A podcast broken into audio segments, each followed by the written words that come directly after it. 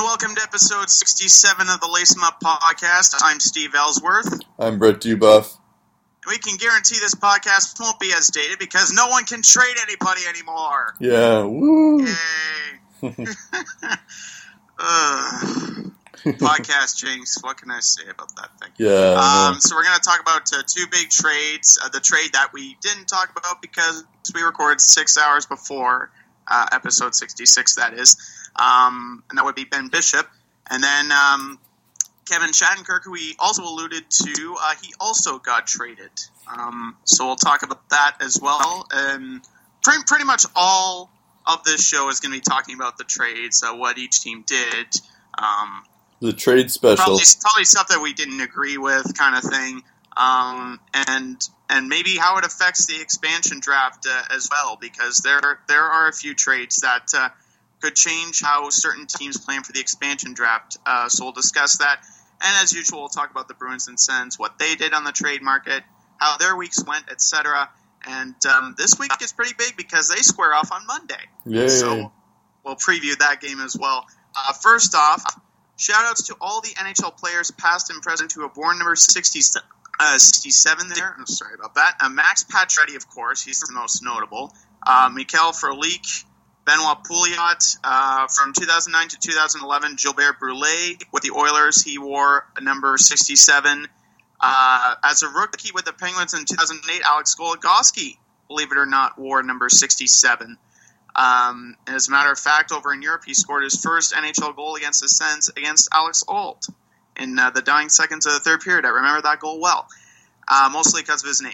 uh, Ricard Raquel wore, wears number sixty-seven. Uh, Vinnie Trocheck in twenty fourteen, he, he also wore number sixty-seven. So to all of them and to all the NHLers we didn't mention, this podcast is for you.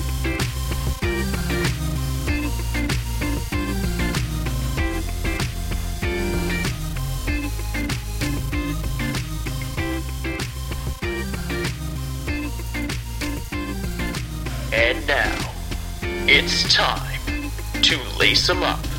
Here's Brett and Steve.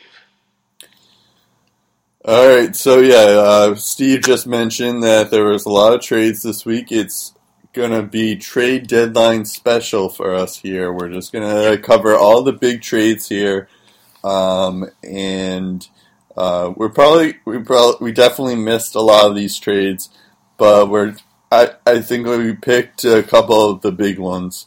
Um, so there we go. Let's get started, though. Uh, Shattenkirk and Phoenix Copley to the Caps. Saint Louis receives Zach Sanford, uh, Brad Malone, um, a, a twenty seventeen first-round pick, and a twenty nineteen second conditional second-round pick. Uh, I just, I wrote second twice here for Saint Louis. Um... So the uh, uh, uh all, do, do you want me to t- do you want me to tell you the condition? Yeah, I was about to say because all I, I, I just wrote conditionals here, but I don't know any of the conditions. This so, is probably the most. This is complex, your job here. This is probably the most complex one I have ever heard. Okay, okay I'm going to say it really slowly because it threw me it threw my brain for a loop. Okay, so here we go. The Blues received the Capitals' twenty nineteen second round pick. If the Capitals sign Shattenkirk in the offseason, highly unlikely, or if the team reaches the Eastern Conference Finals this year and the defenseman plays in at least fifty percent of the games. But wait, there's more. T S N's Frank Saravalli says, if the Capitals trade Kevin on July the first or before July first, the Blues receive a seventh round pick. If the return to Washington in that trade is a fourth round pick or better, Saint Louis receives Washington's pick two rounds later instead. Yeah, that's like so I said, confusing. It's complex. Yeah, I still don't get it. It's weird. So, it's weird too because there's is, a lot of conditions to that conditional. I'll say that. Yeah, yeah. It's weird though because it's it's twenty nineteen. That's like, are we still gonna have a league in twenty nineteen? You know, it's like. When's the lockout? When's the, the next lockout? Still be yeah, I know. Uh, I guess it's impressive that they're optimistic that there's still going to be a league in twenty nineteen. Um, but yeah, no, Shattenkirk's going to the Capitals. Uh, I think the biggest news about this is, I mean, I guess it's kind of surprising because the Capitals are strong on defense, but they get, um, you know, they get even stronger because they have John Carlson. They have, I think they have another guy on the right side. Um, let me look. They have, they have Niskanen. They have Orlov. They have Orpik. Yeah, they, they have, have Niskanen. They have Niskanen and Carlson, who are also right-handed defensemen. Um, and then you have a lot of, you have le- your left-handed defensemen are Carl Alzner, Orlov, and Brooks Orpik. Um, so apparently they have here that Shattenkirk is paired with Brooks Orpik. Um, and that's, he's on the third, they have it on Daily Faceoff that he's the third line pairing. Um, um, so they got a haul for the third line guy. But, Uh, I'd imagine he's, but it says here that he's uh, he's uh, the quarterback for the first power play line, so um, yeah, it's sense. Not like he's uh, he's some schlub here. But um, yeah. yeah, he's doing. Uh, I guess th- uh, it makes sense that the Capitals are going all in. I know that they have a lot of guys who are going to be free agents next year. Um, or, you know, during the summer, you have, well, you have Shattenkirk, you have T J. Oshie. I think there's a couple of other guys, too. Um, but, like, this is, it, it makes sense for them to go all in, even though I guess they've already gone all in before. Um, so it's not surprising in that sense that they made it. It's just that it was, like, really... like two days where they're like, oh, the Capitals are in on Shattenkirk. Okay, let's let's see what goes on. Yeah, so T J. Oshie, Justin Williams, Daniel Winnick are all U F As. Kuznetsov is an R F A. Alzner and Shattenkirk are U F As. Orlov and Sh- Nate Schmidt are R F As. And Grubauer is an R F A as well. Um, and Burakovsky is an R F A. So...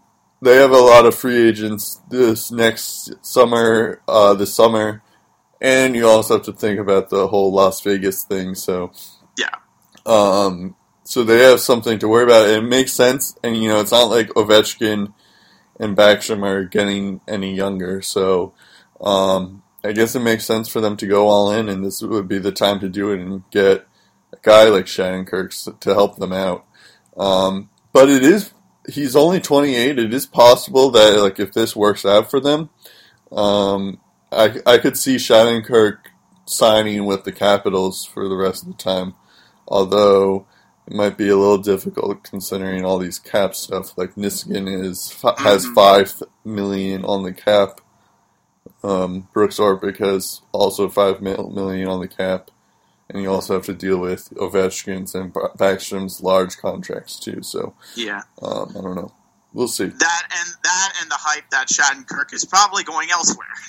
Yeah, there is the rumors, but that's not to say that it can't happen, though. Yeah. I mean, I mean, as far as winning right now, he's in a perfect situation. And yep. I think uh, uh, on top of that, uh, the Blues have also agreed to eat up thirty-nine percent of Kevin's remaining salary, which is... good for Washington. Yeah. What's even bigger, though, is that the Pittsburgh Penguins didn't get Kevin Shattenkirk, and the Capitals did, because yeah. the Pens need a guy like Shattenkirk right now. Washington, can they, they've been able to win consistently without him, uh, and now just getting Shattenkirk is a bonus. Pittsburgh needs a power play specialist to help Chris Letang and Justin Schultz. Uh, both of them haven't really had the best February as far as injuries go. Uh, if that team gets Kevin... they're lethal come playoff time if everyone's healthy, uh, and they'll likely, one way or another, square off against Washington in the playoffs. Yeah. And by getting Kevin Shattenkirk and making that move, that's one less guy the Caps have to worry about during their playoff run. And in a win-now situation, you need as many uh, guys with unlimited strengths on your team as you can. And and for Washington, a team that, in my opinion, anything less than a Stanley Cup this year is a disappointment. Right. A, a guy like Kevin Shattenkirk, the fact he's on your team and not the enemy is probably the best news of all for him. Yeah, that's a good point. However, the Penguins have a lot of injuries on defense. So, you know, we just talked about that last week, and we'll talk about that this week, too. They did get Mark Streit, um, which we'll talk about in a bit. Um, and they also, you know, you have Aldi Mata on I R, you have Trevor Daley on I R. Um, both could be ready for the playoffs, yeah. So if they're ready. Letang uh, seems to be healthy. Justin Schultz has had a career year. So it's it's not like they're like terrible on defense either.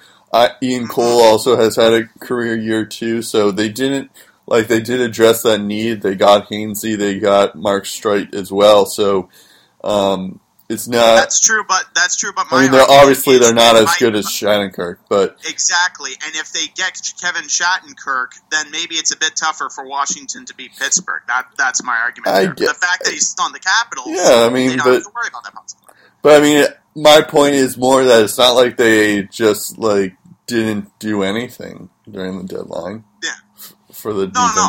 And it's not like their defense is that terrible either. Um, you know, they won last year, so it's not like they're that bad either. Yeah. But, yeah. And, I, and I'm not I saying that Washington, if they face Pittsburgh, it's going to be a slam dunk that they're going to beat them, but they have right. a better chance now with Shattenkirk on their team. Yeah, I guess that's true. Um, it's also funny, so the uh, the Blues and the Caps also traded um, a couple of years ago uh, for uh, the uh, T J. Oshie deal. Yep. And Phoenix Copley was also a part of this deal. So mm-hmm. Phoenix Copley is back on the Caps now, which is kind of yeah. funny. Um, I don't know. I think that um, it, I don't. I'm curious. It, let's go. Let's talk about the Saint Louis side perspective here. Um, yeah. Saint Louis is on the in playoff contention at the moment. I think. I think they're on the outside looking in at the moment. But what? Um, It's. Uh, I'm not sure why they exactly do it now. I guess it makes sense considering that Shattenkirk wasn't going to sign there in the offseason.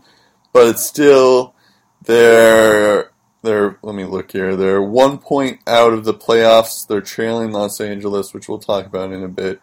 Um, actually, uh, right after this.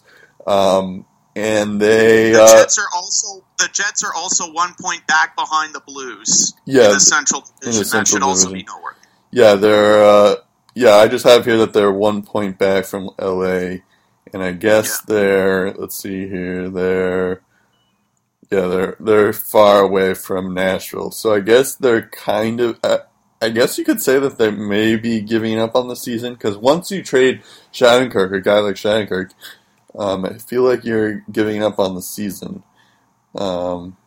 So, what well, are your he, thoughts on Saint Louis? You're right. He, when you give up a guy like Shattenkirk, a guy who's got forty points, you know, it, it doesn't send the right message. But even still, I think they could have a shot at contending for the Stanley Cup playoffs, even without Kevin Shattenkirk. It's just going to be a bit tougher now, especially with guys uh, with teams like Winnipeg breathing down your neck, and you know, L A getting Quick, of course, back and, and healthy and all that. But right, uh, I, I think they were.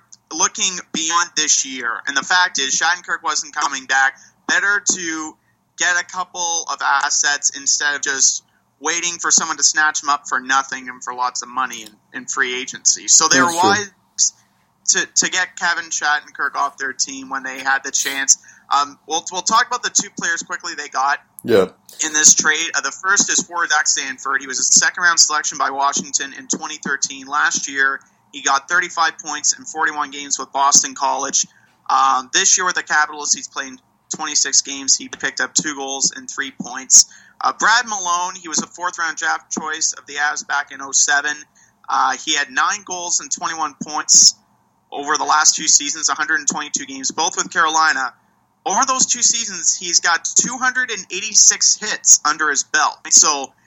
It, it, I'm not sure if he's going to have a role in this team, but if he does, it's probably going to be on the checking line. And, you know, you can never have too much physical play on a team. Let's let's face it. You know, if you're going up True. Against a highly skilled team, you need someone stirring the pot. And, and Brad Malone, over the past few years, has been able to do that with his hitting ability. Yeah, having said this, uh, they did get a haul for this. But having said that, I feel like they could have done more.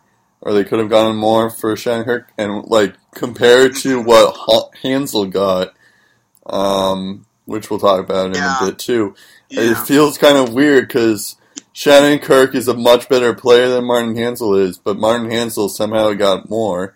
Um, so I don't know. It's it's an interesting one. I thought they would get like a better, like, I guess Zach Sanford is a player who plays currently, but it's not, you know, I thought they would get like a better player um, who plays currently.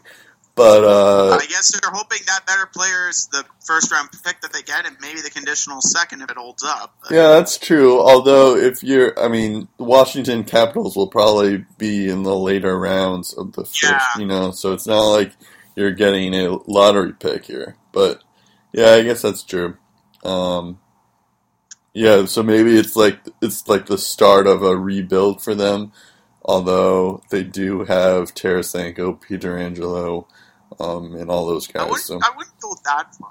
I wouldn't go that far to say that they're in a rebuild mode. But at uh, Shattenkirk, the fact is he wasn't in their plans. Well, I, and, and yeah. they're, they're wise. They're wise to get rid of him and, and get the only for him, at least. The only reason why I say rebuild mode is because, well, one, they got rid of one of their core pieces here, and two, they have you know it's you know they got a. They got two draft picks back, and they didn't really get a player of note back. So that's why I'm saying there there might be more t- leaning towards a rebuild mode. Although, having said that, they have they still have Vladimir Tarasenko and Alex Pietrangelo on your team. So it's not like they're that bad. You have also Robbie Fabry, who's been injured for who's out for the season. Um, mm-hmm. You know, Jaden Schwartz as well, who's good. So.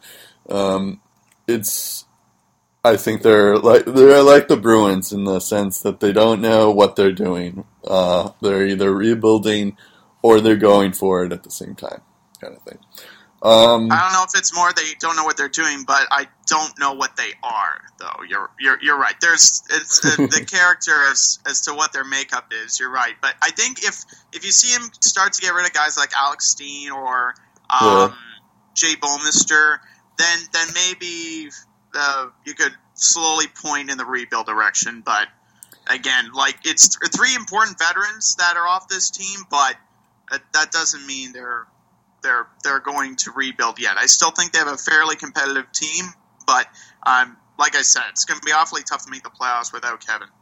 Yeah, well, that was my whole point. Really, is you don't yeah. like you don't trade this guy if you're not seriously competing this year.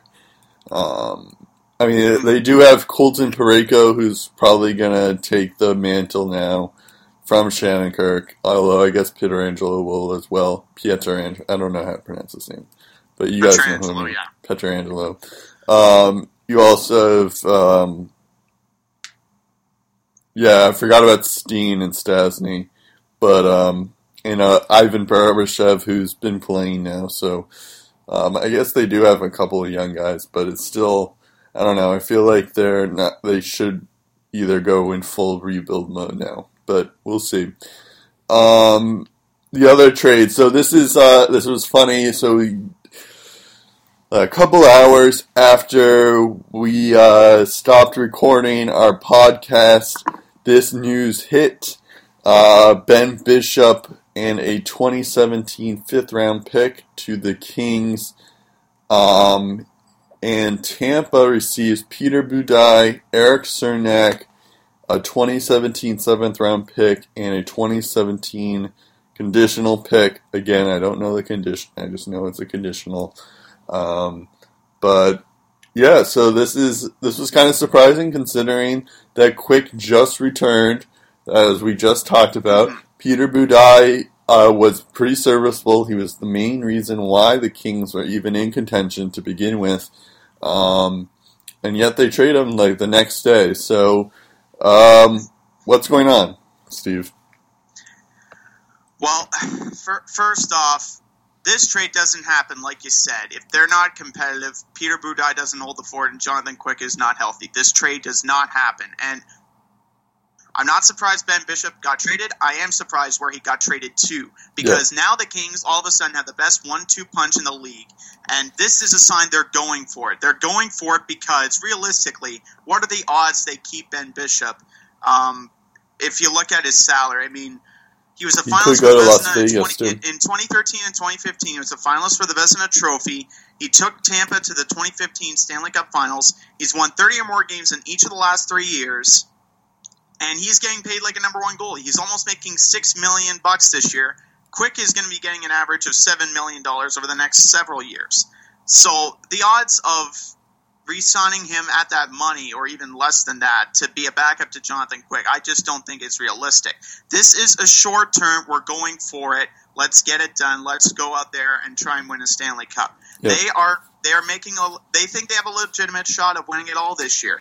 Um, and Ben Bishop's not going to be the number one goalie. He's not going to usurp Jonathan Quick. He's still their go-to guy. He's won a Conn Smythe. He's won two Stanley Cups, won thirty or more games in five of his first eight N H L years, which is impressive. And he's always up there, of course, when healthy, for the Vezina Trophy. He's always up there every year he plays. Um, so um, I'm, I'm a bit shocked that Dean Lombardi made this trade, but um, it, it, it also takes uh, some major guts to pull this off.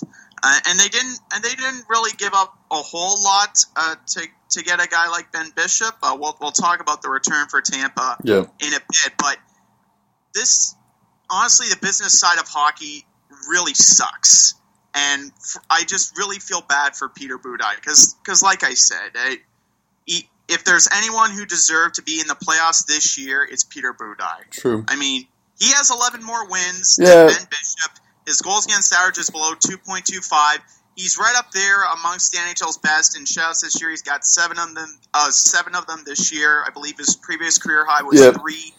Um, he, he deserved to be a part of this playoff run, and now he's not. But to be fair, he had more of a chance to be the starter in Tampa Bay than he does to be a starter in L A. So yeah. I think in that sense, it might have been just a service to Budai, saying like, hey, you deserve more of a starting role, let's send you out to Tampa um, yeah. and give you a more of a chance because we like our guy, Quick, so it's yeah. kind of that thing. At the same time, you get this guy, Ben Bishop, who's been nominated for the Vezina, I think this is twice maybe, right? Yeah, um, I said in my explanation, yeah. uh, twenty thirteen, twenty fifteen, he was a finalist. Both, yeah. yeah. Um, I wasn't sure if it's twice or once. I know you didn't mention that. But, um, yeah, so you do have a guy like Bishop, and in this day and age, backups are very important. And you, we saw this, like, the Bruins are a perfect example of that. They're, you know, they were struggling. Like, Tuukka Rask was the only, uh, for a while there, Tuukka Rask was the only, uh, goaltender who was, uh, winning games and, Um, and you can't have Tuukka Rask play every game. And so it makes sense to load up on a backup for that sense. Um, and I feel like we're going to see this more often where uh, teams are going to get a backup goalie that they n- aren't necessarily backups um, on their team. If it makes sense and it's within reason. Yeah, with, if it's in within reason. Exactly. Um, having said that, I know this is a small sample size here, but uh, Ben Bishop has only started two games for the Kings. He's lost one, and he uh, lost in, and then he lost in overtime in the other one.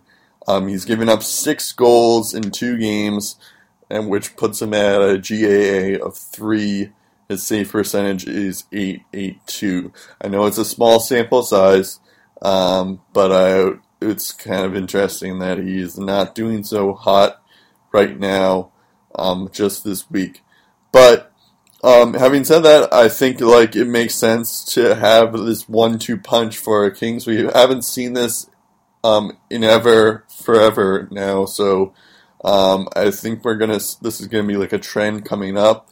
Like uh, if you take the Penguins, for instance, uh, last year, uh, they wouldn't be anywhere without Matt Murray.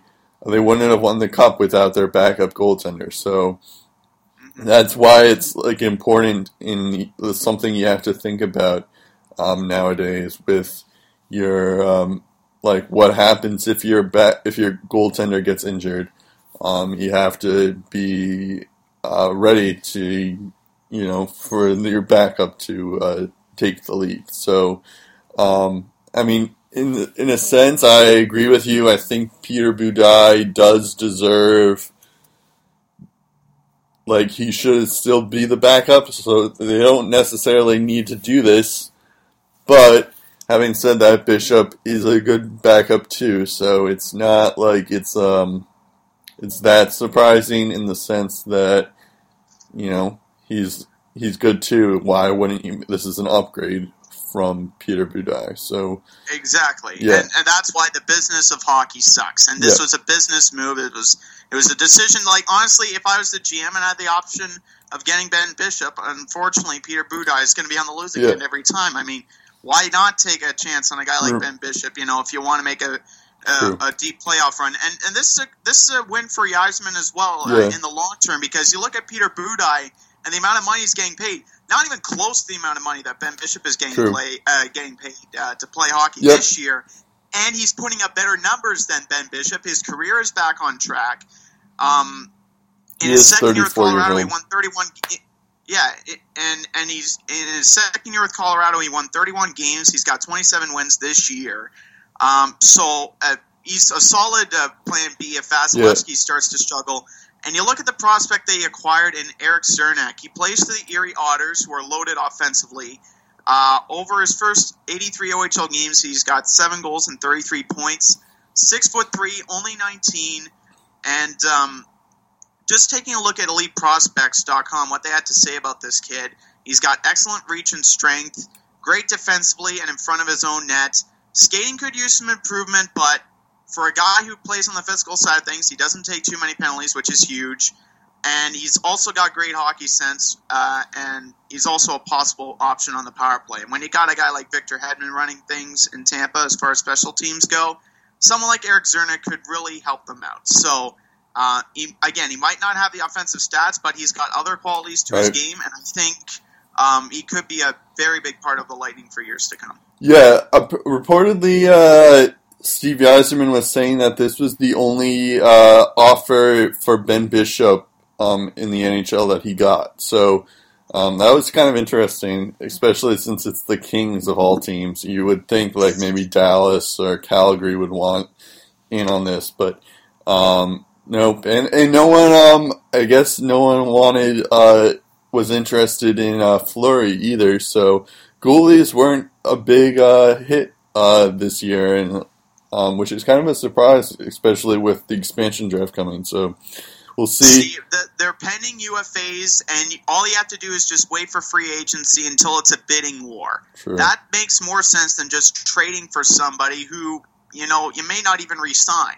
Yeah, so why why make a trade for a goalie when you can just or when you can just re-sign him and have a better chance of uh, getting a deal with him done uh, in the. in a couple of months. Uh, yeah, so I, I guess having said that, why, but the that's Kings probably why did. Ryan Miller didn't get traded. That's probably why Fleury didn't get traded. Yeah, but Bishop got traded. Somehow, yes. Um, and also, I just found out that I was just looking at the Tampa Bay cap-friendly page.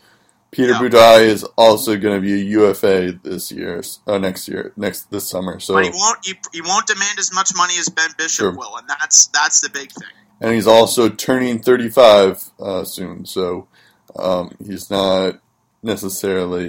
Um, he's not a spring chicken, no. Exactly. Um, all right, let's go to the poll of the week.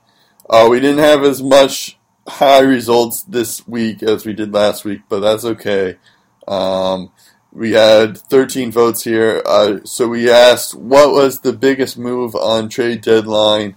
seventy-seven percent said Shattenkirk to Washington, fifteen percent said Bishop. Um, no one said Hansel to Minnesota, even though it was quite a haul for that, which we'll talk about. Well, we'll, we'll talk about all of these. And Ginla to L A got eight percent. Um, yeah, I guess it's not surprising that if Shattenkirk was the biggest move on trade deadline, we started this show with that, so um, it wasn't that surprising. I guess it was more surprising with what Hansel got. I was uh, I thought that might have gotten a little bit more votes, but I guess not.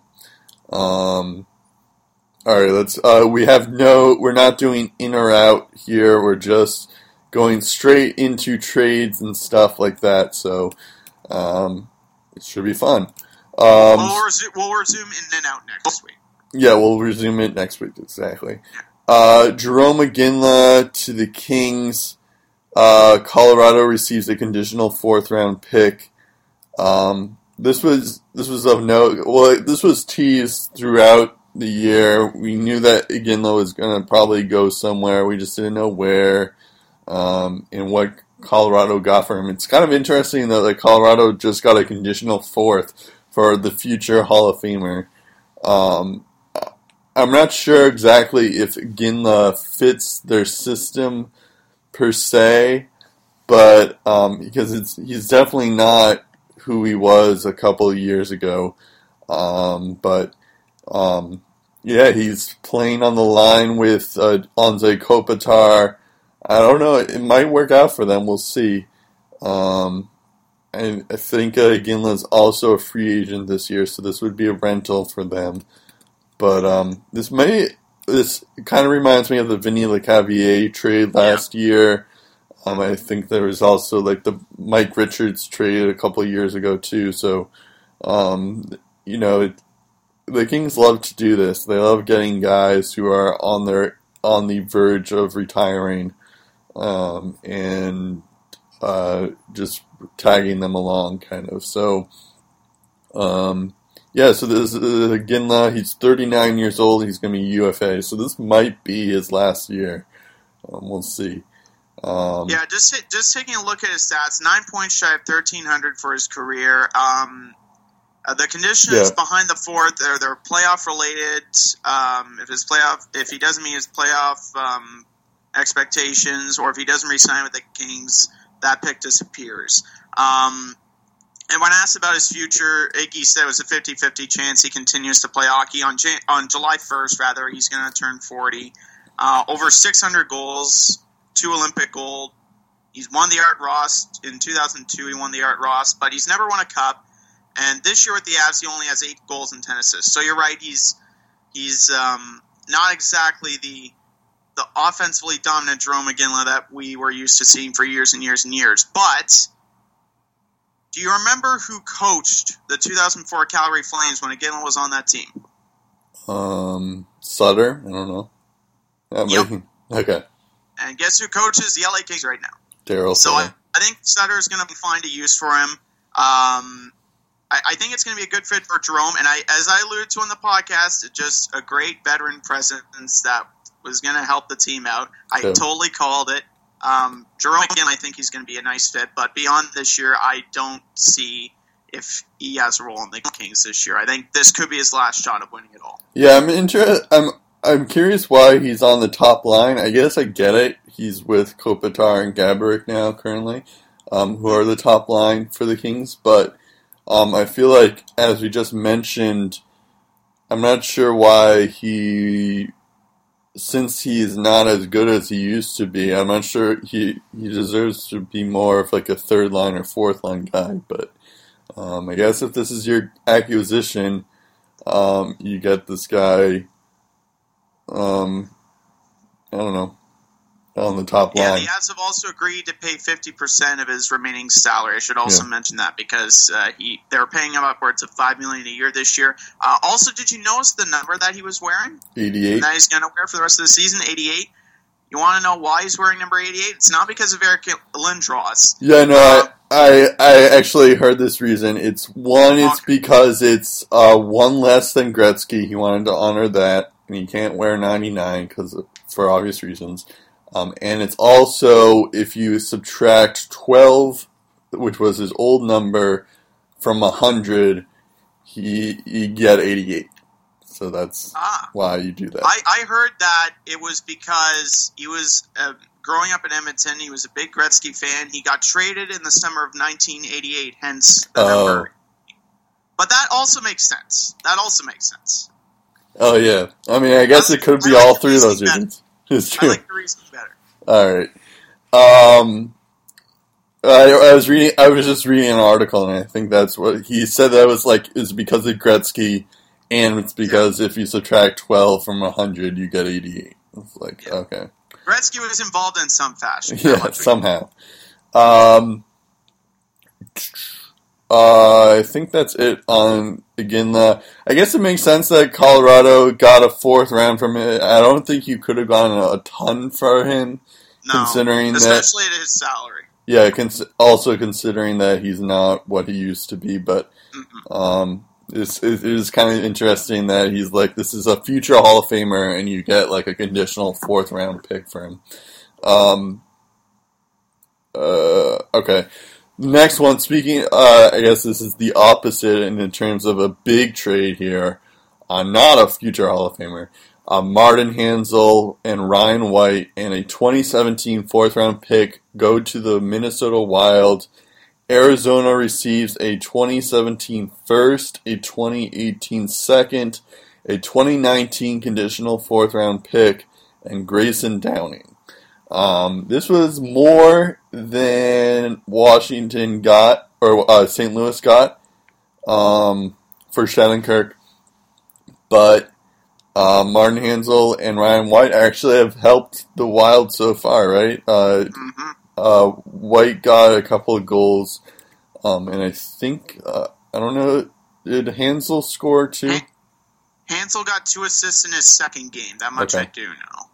And um, I was going to quickly look what Ryan White did, but he, uh, I think yeah, he scored. Yeah, two, two goals and three points in his first three games with his okay. new team. Um, Hansel, he's a pending U F A, sixteen goals and twenty-six points with Arizona yeah. this year. Uh, just a big, strong center. It's tough to play against, according to uh, Minnesota G M Chuck Fletcher. He's going to make you earn your pay every time you go up against him. That it's always good to have a guy like that against him, especially if you go up against an L A or a Chicago in the playoffs, which they probably will have to do. Um, Minnesota could use a guy like uh, Martin Hansel there, and I think he's a guy worth keeping around as well. Um, Ryan White, a pleasant surprise in his first couple of games. Uh, I don't really see that much upside, but again, a good checking line guy, um, a guy that can that can still be pretty useful in this league. Um, yeah, Ryan. If, what, if you're, if, oh, sorry. Uh, no, I continue. It's okay. Um, I was just saying, Martin Hansel has two uh, two points in three games for yep. Minnesota, and Ryan White, as you just mentioned, has uh, two has uh, three points in three games, two goals and one assist. There. Sorry, go on. yeah, okay. Um, taking a look at Arizona, I mean, they're stocking the future cupboard like crazy. I mean, yeah. the first in twenty seventeen, a second in twenty eighteen, the conditional in twenty nineteen. That could go as high as a second if uh, I think the condition is if, if Minnesota reaches the Western Conference Final, it could go as high as a second. Um, and this is a team that has um, Christian Dvorak, Max Domi. Uh, once he clears things up, Anthony Duclair could be a part of their future again. Brendan Perlini, uh, Anthony D'Angelo, Jacob Chychrun, Connor Murphy, Dylan Dylan Strome, who got a little bit of experience this year before being sent back down to the O H L. He's a big part of that. Um, and this move is only going to add to that. And who says they're going to dra- they're going to use those picks to draft players? They could True. easily trade these picks for a piece that can actually help them, like, say, a veteran defenseman on the back end. And it's no disrespect to Alex Goligoski, but they need just they need a lot more than just him and the Swedish law firm holding down the fort defensively. Yeah, I was about um, to say, you, you you you didn't mention O E L in that, but yeah. Yeah, yeah.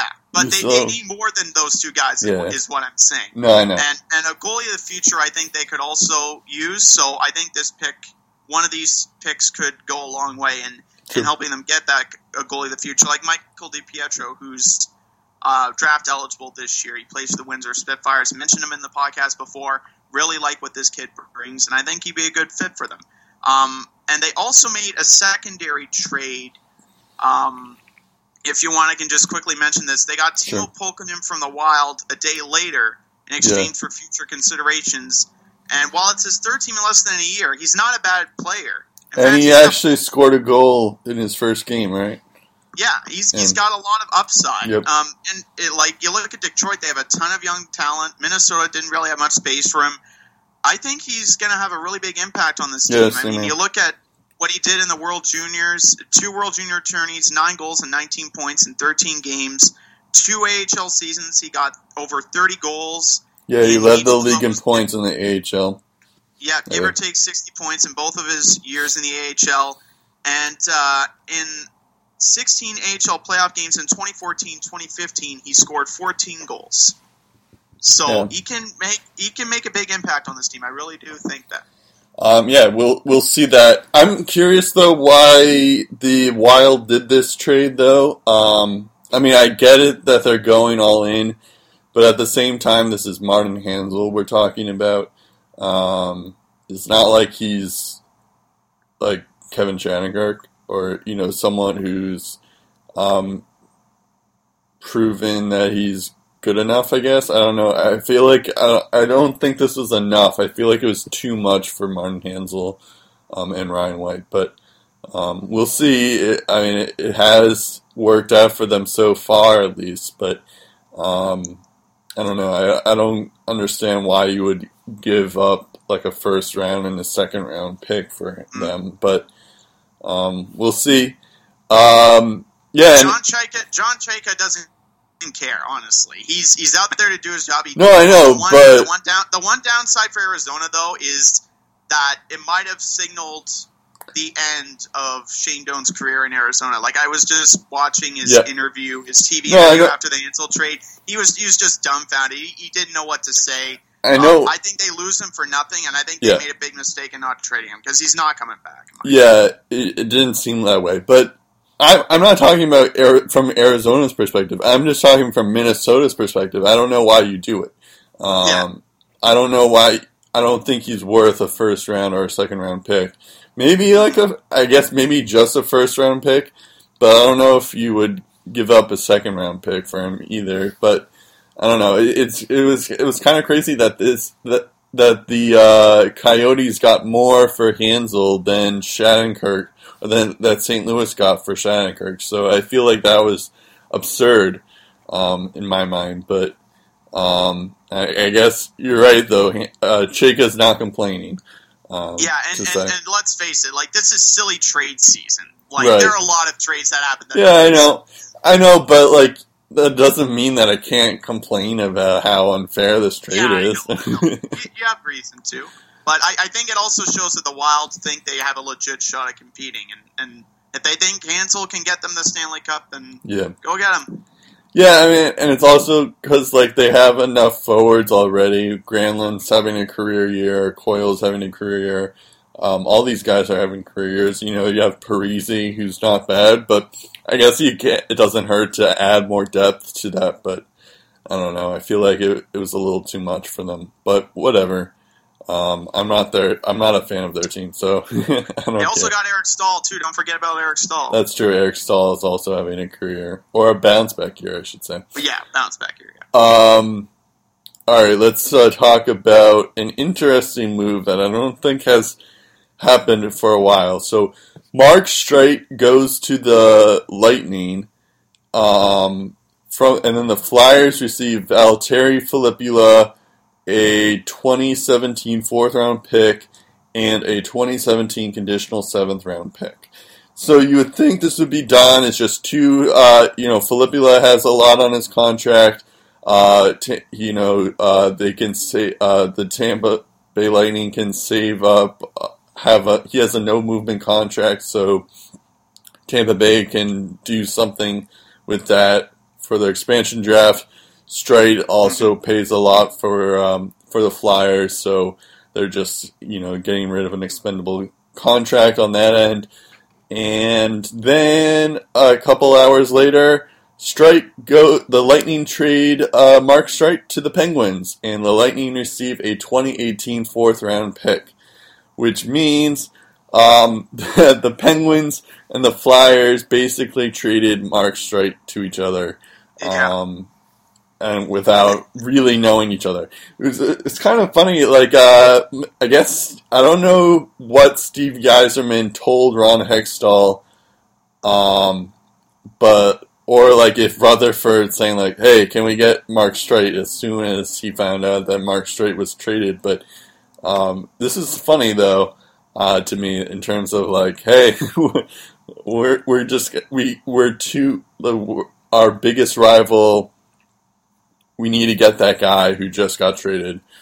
Um, let's let's make a deal to get Mark Streit because it's not like the Lightning need him. But um, I don't know. It's funny. Um, yeah, yeah. What's the, your take? The, the Lightning didn't need Mark Streit. They needed cap space, and they needed to get rid of that no-movement contract by Filppula because, yep. like, Stamkos is not tradable.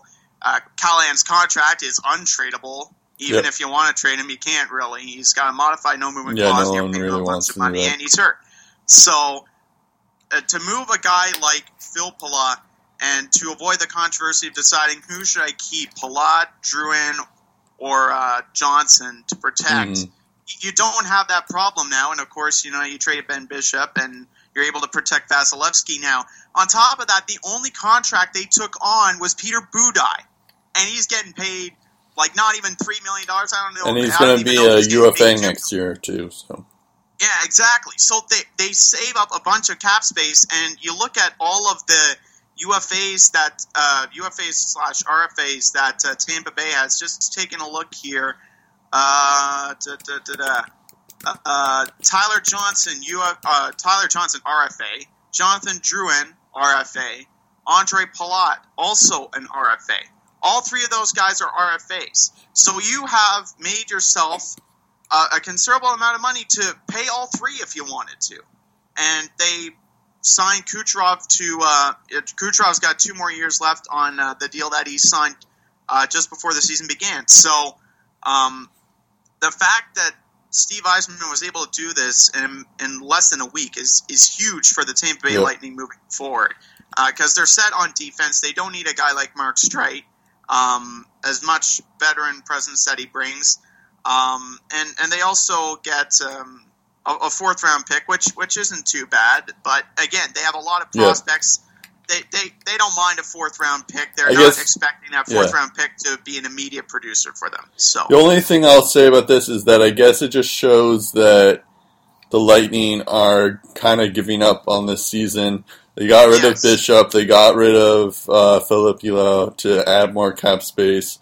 You know, they got rid of Mark Streit right after. So it's. Um, there, I guess it's just they, you know, this Steven Stamkos injury is too much for them, so they're kind of giving up on the season.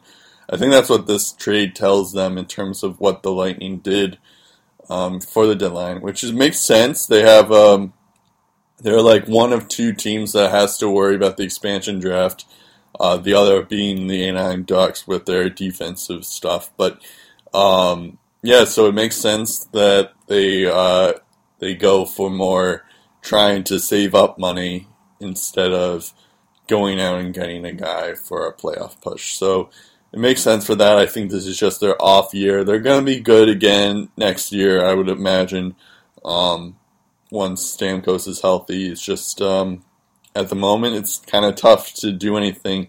I will say, though, that Mark Streit has helped the Penguins so far. Against his former team, the Tampa Bay Lightning, Mark Streit got a goal and an assist. Um, so he got two points in his first game. He got the game winner, too. Yeah, he got the game winner. Yeah. Um, but, uh, so, I don't know. And, it, it, you know, the the Penguins are in a desperate need for defensemen, as we talked about early on in the show. So, uh, this guy could help them out. We'll see. Um, he is thirty-nine years old, so it's not like they're...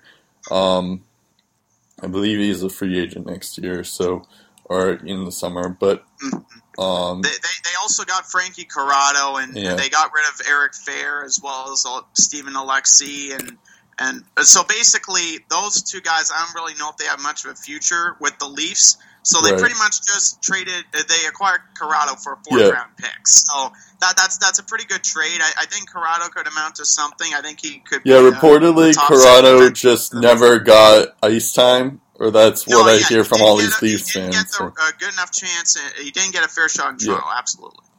Um. So I don't know. Maybe he will in Pittsburgh. Although currently he's in the minors. So. Um, yeah. they I just, just want to allude uh, to something from the Flyers' perspective because uh, yep. Dan Rosen, I believe, on N H L dot com, he had some interesting stuff to say.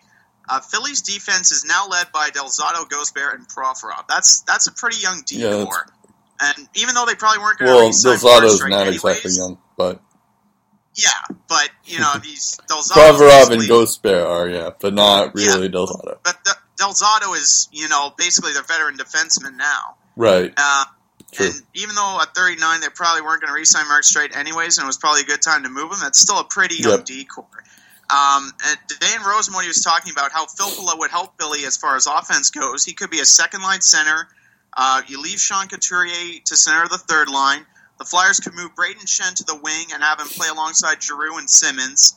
And and that could be helpful for a guy who is a minus twenty through his first sixty games. And while he does have forty-two points, he's been hot and cold for them this year. Over the last six games, he's got seven points, at least one in each of those six games. Before that, he had zero points in five games. So um, um, putting Filppula at center could probably help Braden Shen.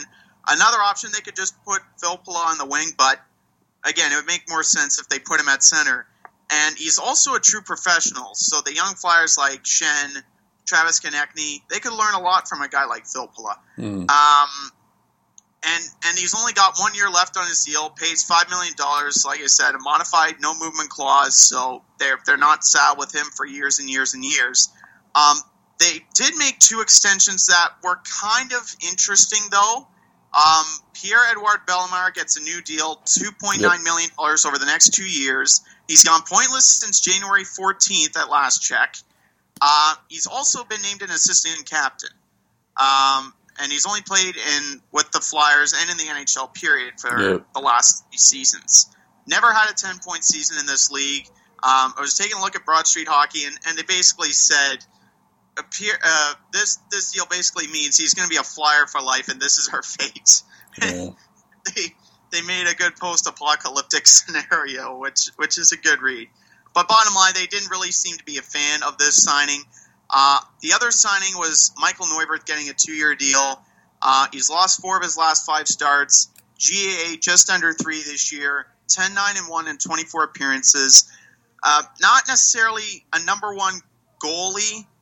Kind of um, not not necessarily playing like a number one goalie with those numbers, but uh, to get a raise from one point six two five million dollars a year to two point five million dollars a year, that kind of tells me that the writing is on the wall for Steve Mason.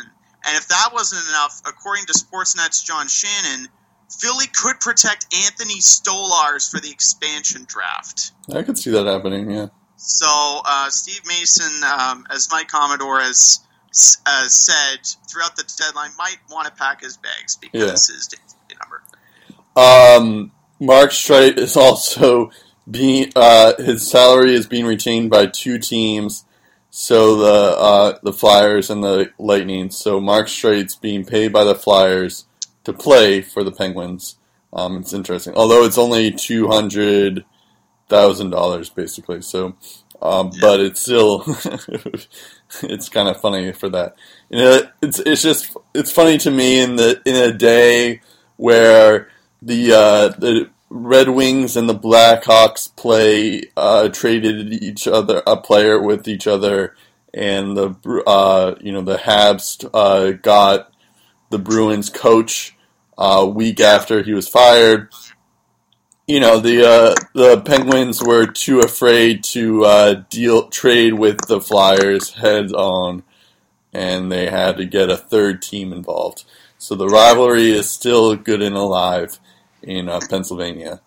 Um, also, speaking of Pittsburgh, you did talk about Philadelphia, uh, Philadelphia's contracts and what they did. Yeah. Um, Connor Sheary is returning Uh, reportedly tonight, so we'll see what he does.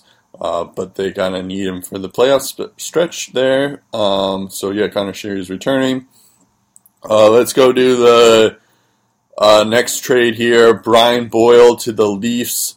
Tampa receives Brian Froese, or I don't know how you pronounce his name. I'm Froese, I don't Froese, know uh, how to pronounce and that. And a twenty seventeen second round pick. Uh, this is interesting. This is more like a, you know, the Leafs are now trying to get veteran pre- presences here. Uh, um, so Brian Boyle is that guy. He's a, um, I would imagine he'll be like a fourth line guy, and he'll, you know, he'll mentor all the young guys out in Toronto. So uh, this is a good pickup for the for the Leafs. I like it. Um, Should be interesting. They also, they also have Matt Martin in their lineup too. Yep. He's top three uh, in hits this year. Uh, Boyle provides one hundred games of N H L. Well, Boyle's better than Matt Martin, but yeah. yeah, sure. And he provides, like I said, one hundred games of N H L playoff experience, which is yep. probably more than a lot of the guys uh, that have played in their careers yep. on the Maple Leafs roster right now. Also been to the Stanley Cup Finals twice, so he's gotten somewhere that uh, Toronto hasn't really been since nineteen sixty-seven. So. Yeah. Um, well, they I think were... the Leafs are that much tougher to play against with the acquisition yeah. of Brian Boyle. I, it, it puts less strain on Leo Komarov and Matt Martin as far as from a physical standpoint. Uh, it should be noted that he's thirty-two years of age, so close to his prime. Yep. Um, Detroit is finally sellers. Uh, Thomas Vanek to the Panthers. Uh, Detroit receives Dylan McElrath and a twenty seventeen third-round pick. Also, Steve Ott goes to the Habs, and Detroit receives a twenty eighteen sixth-round pick. So it's not like a crazy amount of um, return for those guys, but um, they, you know, they're it's kind of proof that they're giving up on the season, and I guess that streak is over. So, um, but yeah, I don't know um, necessarily if it. It was interesting that Ott goes to the Habs here, um, mostly because if you know Claude Julien, he loves those scrappy guys. Um, he uh, Steve Ott is always a pain in the ass. I'm sorry, pain um, for Bruins fans too. So, um, but uh, I think I think they're trying to make like a mini Merlot, like a Merlot line two point oh with this move of Steve Ott. Um, I think Martinson's also on there. Um, but yeah, the Habs have Steve Ott, Andrew Shaw, and um, Brandon Gallagher all on their team. Um, and so uh, that's someone you don't really want to mess around with. Yeah, uh, just taking, uh, just uh, also an F Y I, Brendan Smith traded to the Rangers for yep. a third rounder in this year's draft, second rounder in twenty eighteen.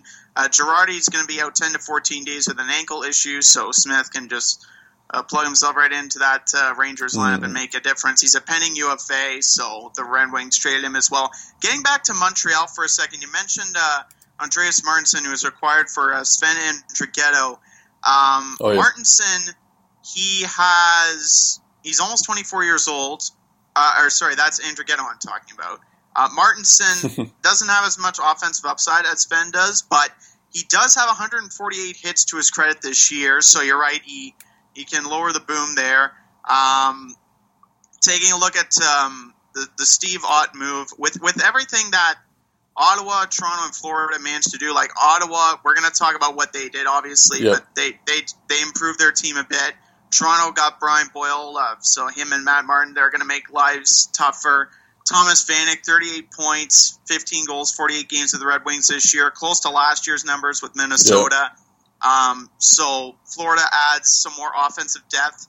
It's interesting the road that Montreal decided to go down because um, Steve Ott, bringing him into the mix, it doesn't really make a difference offensively, yep. uh, but it makes a difference in the sense that, like, you look at the Leafs, Brian Boyle likes to get under your skin. So does Steve Ott, who tries yep. to get under the skin of your best players, guys like Steve Ott. Right. Um, so he's paid to get the other guys off their game, maybe buy some time for your offense and cause some penalties on the other side. Um, they also got Jordy Ben, who isn't known for his offense but plays pretty good defense. I think he does the little okay. things relatively well. And th- about a month ago, they ne- they get Nikita Nestrov. Yeah. And then they get Dwight King from the L A Kings, who's known more for his grit. A guy who, again, does the little things right. Yeah. These um, are all moves. By the way, these are all moves. Uh, like These are all like Claude Julien moves, basically. Yeah. All these guys are basically fit Claude Julien style of play. So I'm not surprised by that aspect of it, but...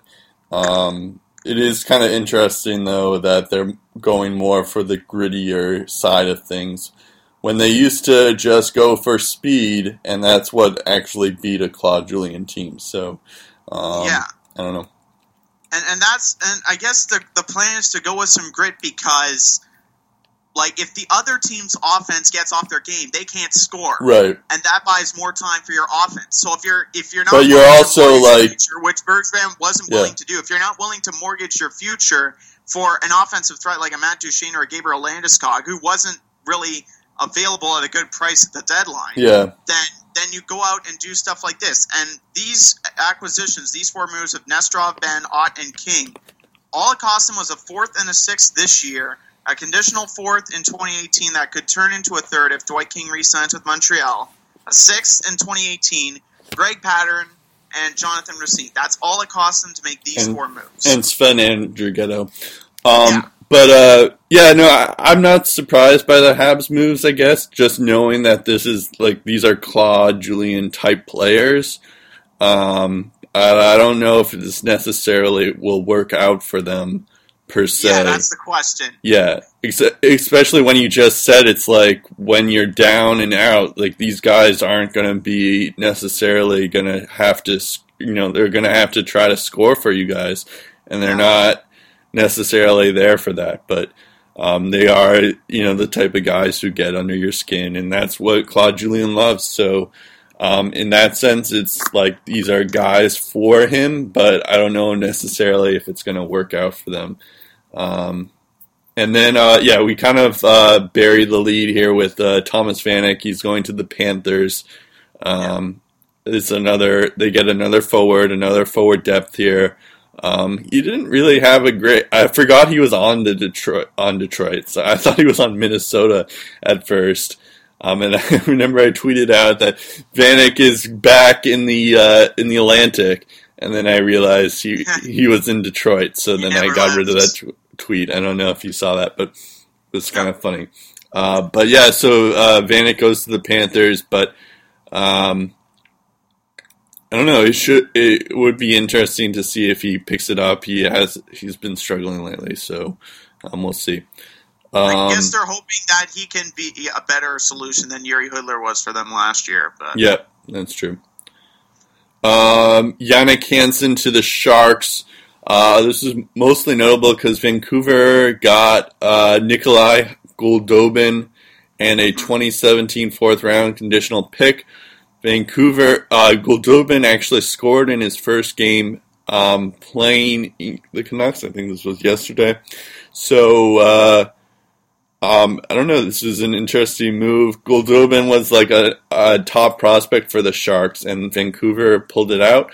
Uh, this is kind of surprising because Jim Benning actually did something smart. Um, and this was a...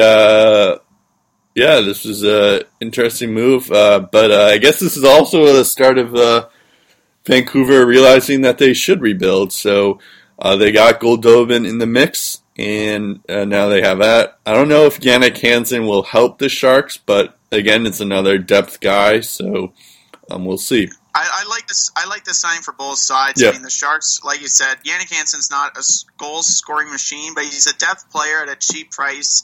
He can give you about fifteen goals and thirty points every year. His quick speed also makes him deadly on breakaways, so it's going to be a chore for defenders to keep up with him. You need to keep your eyes on him at all times. If he gets a step or two on you, he's gone. Uh, so I love this acquisition by San Jose. Again, the Goldobin pickup, that's smart for uh, Jim Benning. Uh, with Sarnia, in two years, he got thirty goals in each of those two years. And in his last year with the team, he got ninety-four points. Right. Um... Last year in sixty A H L games, he got twenty-one goals and forty-four points. Um, and this year he has fifteen goals and forty-one points in forty-six games in the A H L.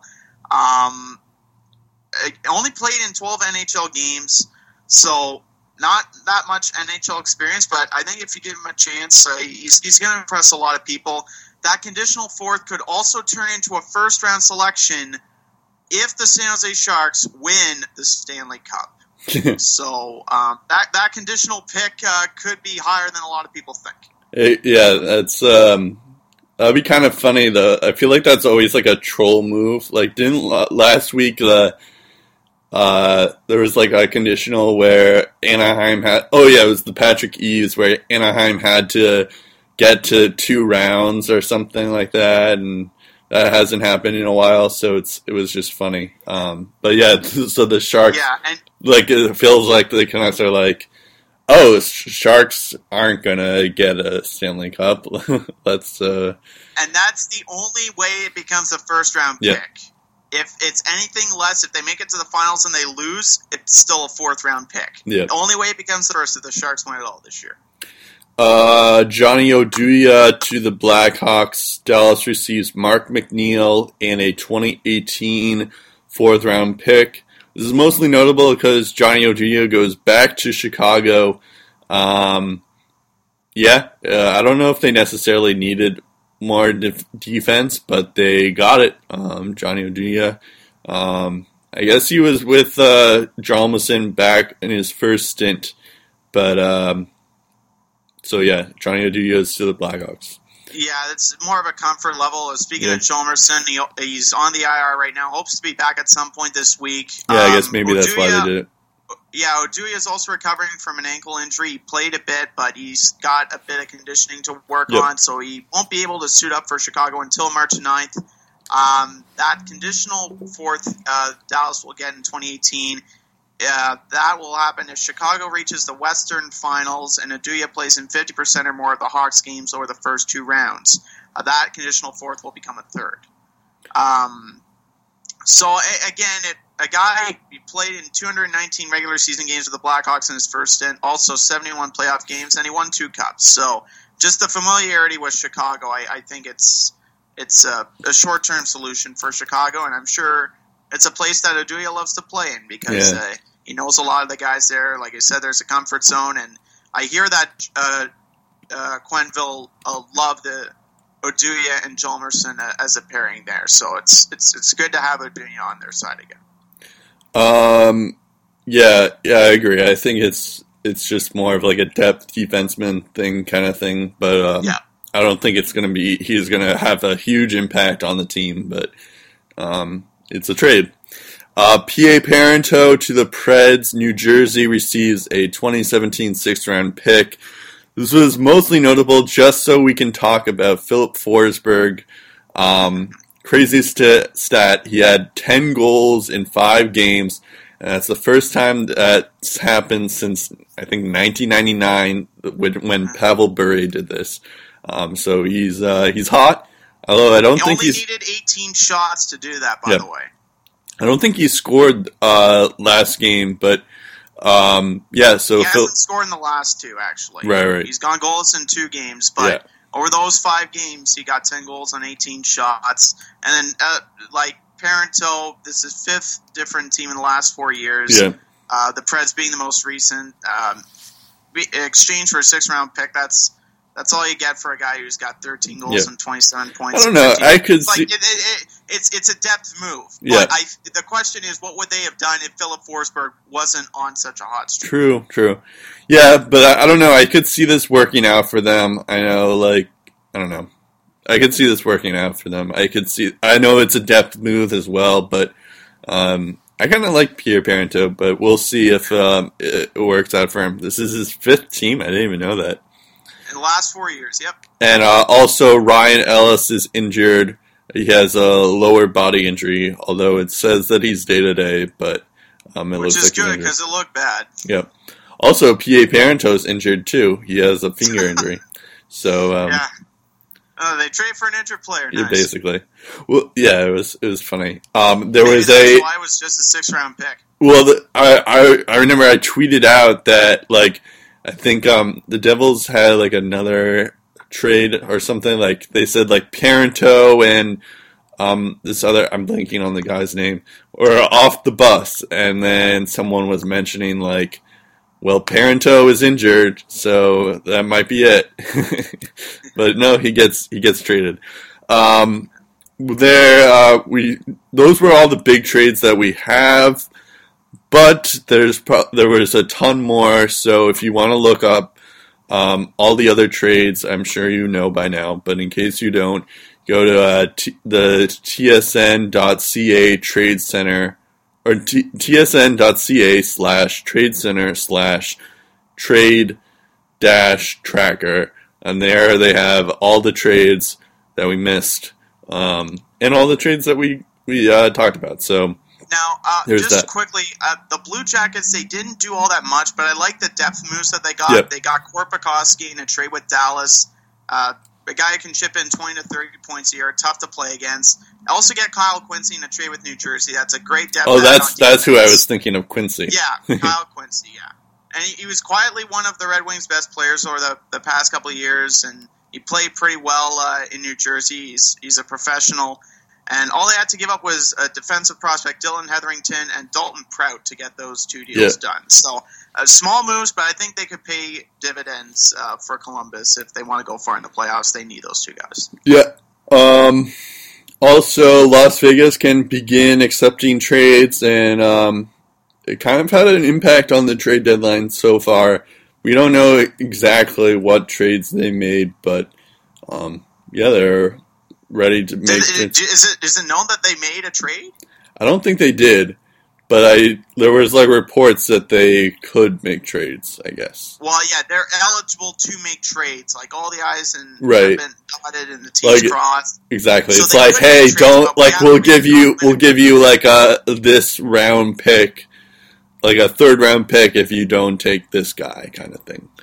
um, well, no, that that's what happened yeah, it's, last. It's, that's all new to me, so I don't know if you can do that or not. No, no, that that's literally what happened in the uh, the last expansion draft. Um, I think there was, um, huh. I forget who it was. I think it was a goalie. I think it was Nabokov, maybe.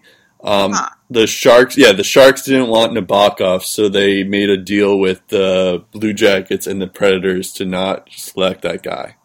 Um, huh. So they like made like I think it was like some like.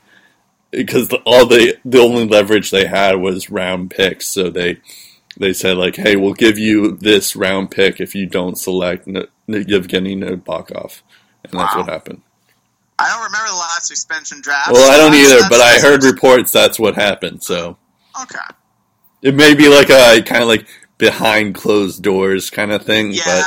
Um, but it, it but it's like it was reported by everyone, so I don't know. Maybe it, there is some truth to it. So um, we'll go to the Bruin Send segment here. Uh, Bruin, uh, should I? Well, let's see here. Um, you can talk Bruins. I'm fine with. All that. Right, we're going to talk the trades. The trades the Bruins made. The Sens made more trades, um, but the Bruins got uh, Drew Stafford for a conditional six for a conditional six round pick. Uh, they didn't really do anything else, which was, um, which is kind of what they should have done. There were yeah. rumors that uh, the Bruins were talking with Tampa Bay for Andre Palat, but that never went through. But Drew Stafford, um, yeah, I, I, I like this pick. I can see why people don't necessarily like this pick, but this is uh, kind of a move to say, to like warn Jimmy Hayes that his days are numbered in a way. Yeah. Um, and also, um, yeah, because th- this is like a depth pick. There was a lot of those depth forward picks, and uh, Drew Stafford's been injured for a bit of the year, um, and he's also been on bad line mates in Winnipeg. So um, I could see it. I could see this working out for the Bruins. Um, but again, even if it doesn't work out, it's a sixth round pick that we gave up. It's not like we gave up. Um, a first round pick or anything of note, so um, I don't know. I like it. Um, yeah. Um, should we talk with the Sens trade stuff, or should we wait? I guess I'll just. Uh, just, just um, you can talk about the Bruins what they did uh, this week, but I'm I'm just going to quickly add that sixth round pick can become a fourth if Stafford plays in fifty percent or more of Boston's remaining regular season and playoff games. The Bruins also have to make it out of round one. So yeah. uh, the highest that pick can go is a fourth. Um, like you said, can help out the power play a little bit. Good shot, possesses yep. good strength. It's a good depth add. Not going to get you thirty-one goals like he did in twenty ten twenty eleven, yep. but a good veteran guy. You can plug into your bottom six. He can help out the young guys too. Um, I, I think he has a lot of advice to give. Uh, I'm surprised they didn't get a better plan B for Tuukka Rask though. Yep. Um, like... Ryan Miller even, but, you know, again, Ryan Miller's contract, that probably I was about didn't to say, play into Boston's yeah, favor at all. Um, and I think the reassuring part is that Udovin's starting to pick up some wins. He's won three in a row. Yep. And in each of his last five starts, he's given up three or less. So. Yeah, I was about to say, Kudobin's been better lately, so it's not like it's as much of a a big deal anymore, but, it, you know, it could be. I, I, I was kind of surprised we didn't go for Fleury or Ryan Miller or any of those, like, just even, like, Kincaid or like, someone like that, but... Yeah. Um, I don't know. At the same time, it's, you know, Kudobin's been doing pretty well, so, um, and it's not like we exactly need, um, a backup like that, so, um, yeah. It made sense. Um, alright, I guess I'll just, uh, sorry, uh, let's do, I guess I'll just go on the week, and then we'll talk about your Sens trades here. Yeah. That's uh, um, so the uh, Bruins beat Dallas on Sunday, six to three. It's pretty exciting. Um, it was kind of cool. Uh, I kind of forgot that game, but yeah, the uh, uh, it was. Um, I remember you alluding to the podcast last week, right off the draw. Backus and uh, Ben dropped. Yeah, the they did. Oh yeah, they did drop the puck. That I think that it was kind of like boring. Although I feel like. Um, for the rest of the time. But yeah, it was kind of cool. Ben had a smile on his face the entire tilt. Yeah. Um, hold on, let me uh, bring up the box source. Oh, Bergeron had two goals, one assist. Uh, Marchand had one goal and two assists, which we'll get to in a bit about Marchand. But um, yeah, uh, so that was cool. Patrice Bergeron's might be back. Um, but yeah, the, the Stars weren't that good. Um, then uh, on they were able to tie. They were able to tie it up in the second, but then they gave up two goals in forty seconds. Yeah. That really put the game away. But it was just uh, it was just it, showing that yeah, their defense isn't that great. In the second period, he also made sixteen saves, so he yep. was a bright spot for the Bruins there too. Um. All right. Then on Tuesday, the Bruins played the Arizona Coyotes. Uh, this was mostly notable because uh, Colin Miller. Well, first he scored a goal in the first period, and then Colin, and then I think it was in the second period.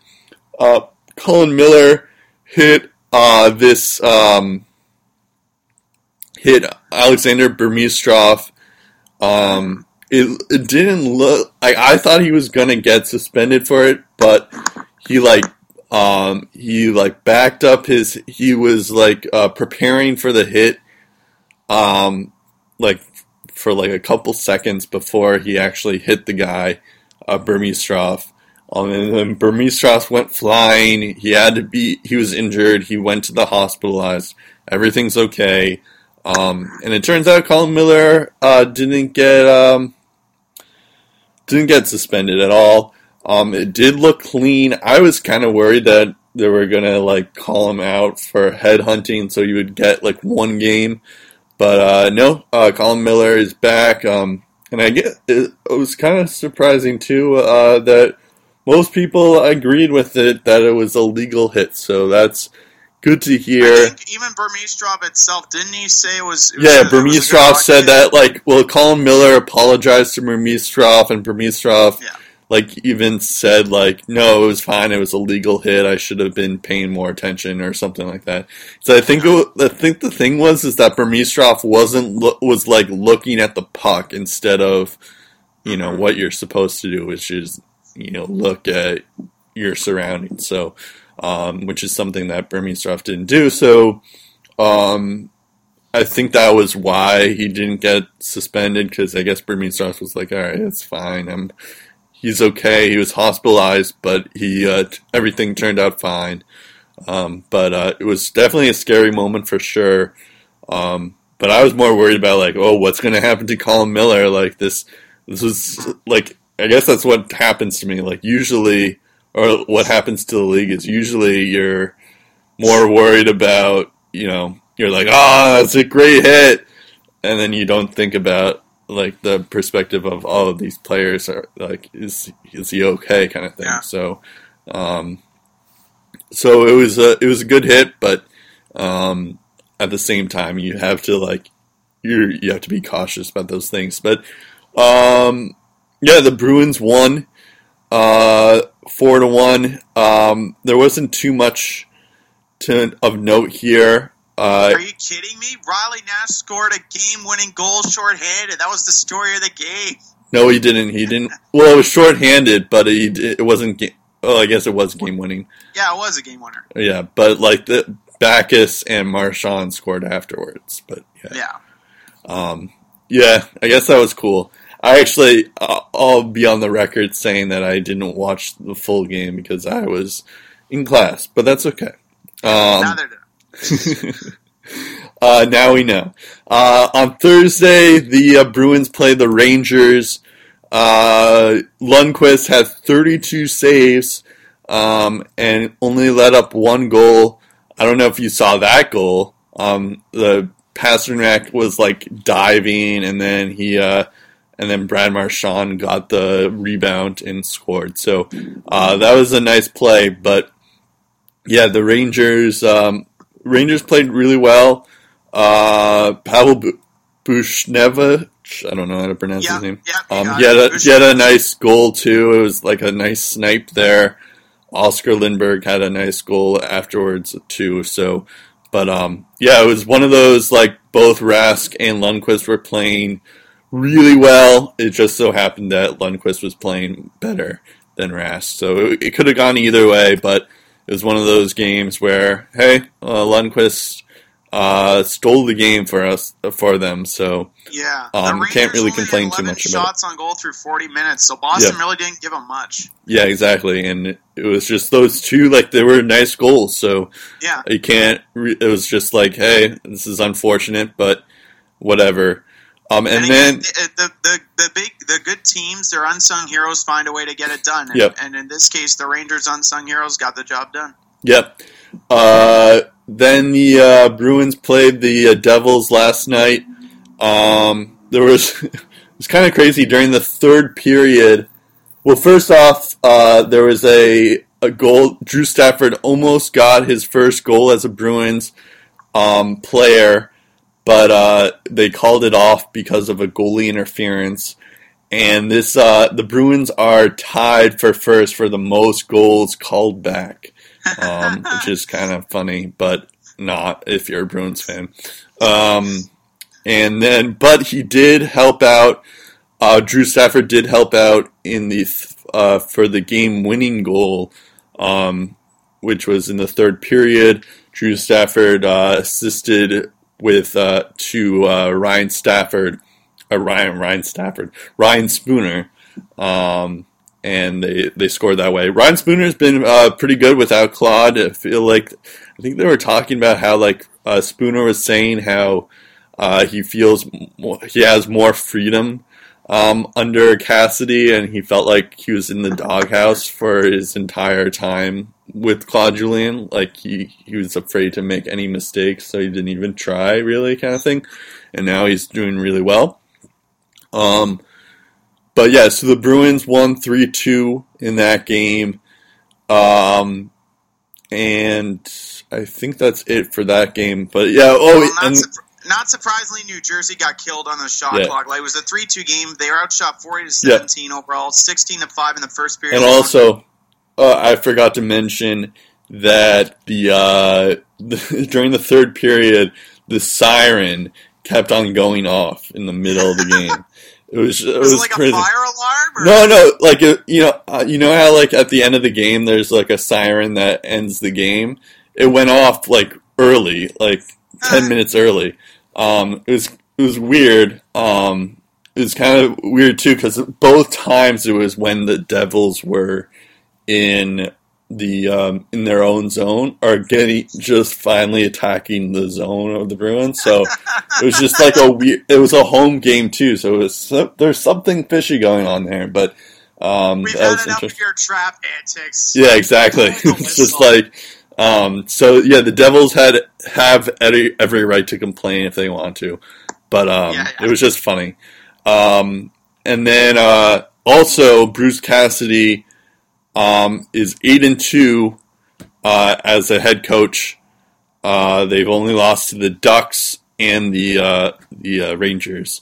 Um, and his biggest game is on Monday, so there's the Bruins Sens game on Monday, um, and that's going to be his biggest game, and I can't wait for that. I'm sorry, you. I cut you off, but no, no, that's that's that's totally fine. You were talking about also uh, Brad Marchand, Bergeron, and yeah, how yeah. well they've been playing. Brad Marchand. I have, more sta- I have stats on me if you want me to share them. Well, I was just going to say that Brad Marchand is tied for fourth in points with uh, Brent Burns right now, um, and only uh, Patrick Kane, Sidney Crosby, and McDavid have more. Um, yeah, he has sixty-seven points. Um, it's kind of like I would say that he should be nominated for a Hart Trophy. Like he should be at least nominated for a Hart Trophy. I I think it would go to McDavid at the moment, but um, like it's it's kind of absurd that he's he has sixty-seven points and is at like is a point leader at this point. Um, and I don't know where the Bruins would be without him. But I don't think he's even going to be nominated. I have a feeling it's going to be Burns, McDavid, and Crosby who will be nominated. But um, yeah. I think he should deserves he deserves some consideration. Um, yeah. Unfortunately, sorry. Yeah, you have more uh, stats well, on Marchand yeah, and Bergeron. Uh, Bergeron, he's really picked it up in the yep. new year. Thirty points in twenty-six games in twenty seventeen. Marchand, twenty seventeen, nineteen goals in twenty-six games. Uh, thirty-six points in those twenty-six games, the most of any player in the N H L, let alone his entire yep. team, since January first. So, uh, absolutely, Brad Marchand should be considered. As to whether or not he will be, remains yeah, to be seen. I don't think he will be. Burns, Crosby, McDavid are all having, as you said. But it's okay, um, though. If he's not if he's not going to be nominated for the Hart Trophy, I feel like that's what, like, drives him, is, like, yeah. all these, like, chips on his shoulder. So, like, I feel like... Yeah. um. This will only help him. yeah. So. And, he, and he's and he's playing. I think he's playing better than he did last year. Yeah, he, played he is. Good last year. He are, yeah, he already has more points than uh, he did last year, and he uh, and that was his career year. So um, he has like a month left. Um, I could see him actually getting eighty points or something like that. Um, yeah, that's realistic. I'm I'm rooting for him, um, but uh, for obvious reasons, but. Um, yeah, he had sixty-one points last season. He has sixty-seven points right now. Um, and he has a month left, really. So, um, it could happen. He could get eighty points. Um, sorry. Yeah. So you go, I think that's it for the Bruins here. Um, yeah. So, uh, now you talk about the Sens. Yeah. Well, uh, just taking a look at the Bruins schedule, they host Detroit Wednesday, oh, yeah. they host Philly Saturday, and then, Uh, as far as the Sens go, their uh, their um, schedule, they get Dallas Wednesday, they uh, hop on a plane for a Thursday night game in Arizona, and then a busy weekend in Colorado on Saturday night. But before all that, as you mentioned before, the Bruins and Sens go at it in Ottawa Monday yep. night. And I was just more excited about that that I didn't even mention the other things that we have on our schedule. yeah, yeah. Yeah, who cares? Uh, yeah, who cares? Ottawa, you need to win that game. We do like, need to win that game. Success. If yeah. you beat your Bruin, you beat our Sens. Exactly. Uh, so, as of Sunday, these two teams are separated by just two points. So, again, a big game. Uh, the Sens are currently ranked second in the Atlantic with seventy-six points. Bruins are third with seventy-four. Uh, Ottawa's still got two games in hand, but Monday's game, a lot up for grabs even still. Uh, the season series shifts to Boston on March twenty-first and April the sixth. And in my opinion, I think the season series could decide the order of the standings, at least for these yep. two teams. Um, they met on November twenty-fourth. Sens took a three one. And the Bruins got twenty shots on goal. Somehow I think that's going to be a much different and story. The way Toronto lost a back-to-back. So they're... Yeah, the Leafs are struggling big time. So. Yeah, uh, so they're four points back from Toronto. So um, there's that to, uh, to thing. It's like the... The grass that Toronto had is uh, is not as strong this week, but yeah, I, I would expect there's still there's still going to be pressure on Boston from Toronto throughout the year. Yeah, but yeah. Sorry, go on. Um, so uh, taking a look at um, the Sens and what they did, uh, that they they made a trade that I'm sure is perfectly timed for your Boston Bruins because uh, Brad right. Marchand's going to have Alex Burrows to worry about. Yeah, just um, as long as he doesn't bite any fingers, I'm okay. yeah, yeah. Uh, so we're going to talk about the Burrows one for one. Um, Although I will, I think uh, I was going to look this up quickly. Jonathan Deline, the guy they traded, Dahlin, um, but yeah, Dahlin, whatever. Yeah. He has uh, he's doing pretty well in Sweden, um, where he's from. He has hold on, I I had this up here. Uh, he was a second round pick in twenty sixteen. Um, yeah, he has forty-four points in forty-five games this year in Sweden, um, for his Sweden team. So uh, it's not like you guys gave up a ton for. Uh, I mean, it's not like you guys. I mean, you don't know what he's going to be in N H L. You did give up yeah. a, but it's like it could be a Forsberg for Martin Erad trade, especially because Burroughs is thirty-five years old, um, so I don't know, and he has he's signed for two years, right? So um, yeah, I don't know. It, it, I don't think it's gonna be like that drastic, but um, you guys did give up a good p- prospect for um, this guy. Yeah. Um, Sorry, so, I, buried, I know you didn't. You no, you were. No, no, no it's, it's fine. I, I don't mind. You said you said an email off the air. Was it you or someone else that said he's putting up Forsberg-like numbers? Did you mean Philip Forsberg or Peter Forsberg? Um, I don't know if I said that, but I, I was just mentioning that it's a lot like that trade, um, or it reminded me a lot like that trade where it's like you're trading like a prospect who's been doing pretty well for like an old guy, but yeah. Uh, I don't know um, if it's necessarily going to be an Erad type, like a F- Erad Forsberg type know, trade. Really. We'll have to wait in five years. Exactly. Like, it's all about hindsight with these trades. Honestly. True, true. But like, it's it's one of those things where like, like this guy's been doing pretty well in Sweden, so I don't know if it's necessarily, um, like it. It's kind of it. It could happen. I don't know. It could be a a bad trade for you guys in the long run, but. Um, just watching his YouTube yeah. pack uh, of his highlights. Oh yeah, I sent you that. Yeah.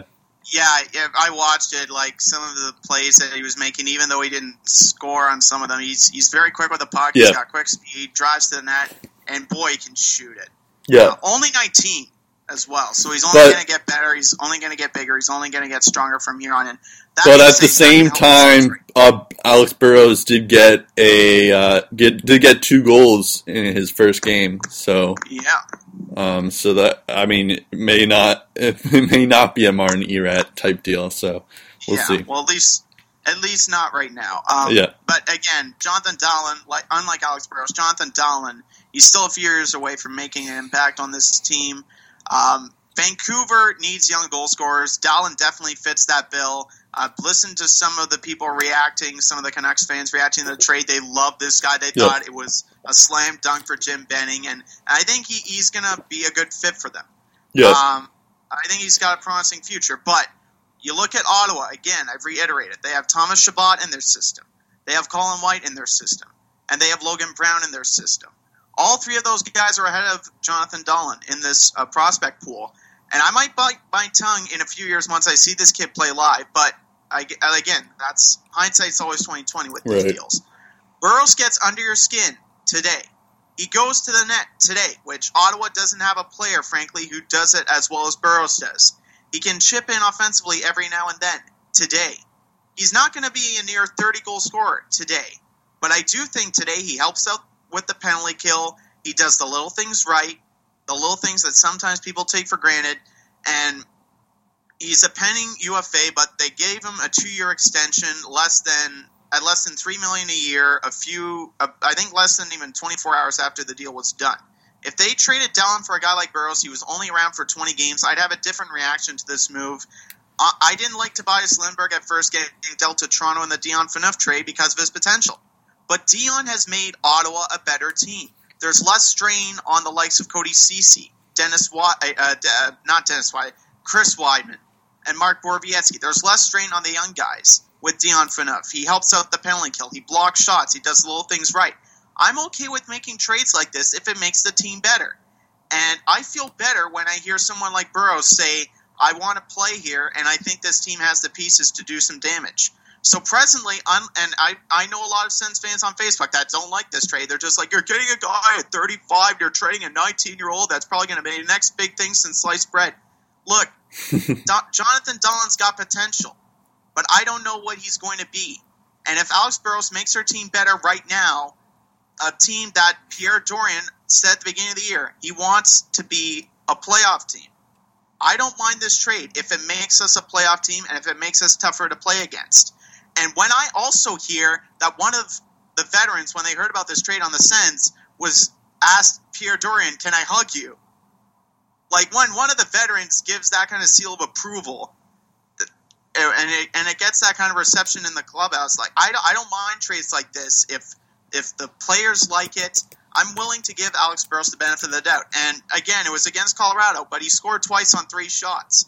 That's yeah. quite the debut for Alex Burrows. So I like the based on what I've seen early on, I like the trade for Alex, uh, the Burrows for Dallin one. Yeah, I guess in that in that sense, it is a good trade for you guys. Um, you know, he's certainly better than Martin Erat, but uh, yes, um, he is. I'm just I'm just more like, and it's it's not like you guys traded uh, Connor Brown, uh, Shabbat, um, Brown, yeah, or exactly. Colin White. Um, so it's not that. Uh, In, the, in that sense, it's not that bad, but at the same time, when you like look at those highlight reels and the um and those numbers, you're it's still I don't know. I, I, f- I feel like it's tough to le- let that guy go, especially for Alex Burrows, who hasn't been particularly great as he once was a couple of years ago. So, um, and he's thirty-five years old. So, but I don't know. I I. I You're, but you're right. If it's like if it's gonna help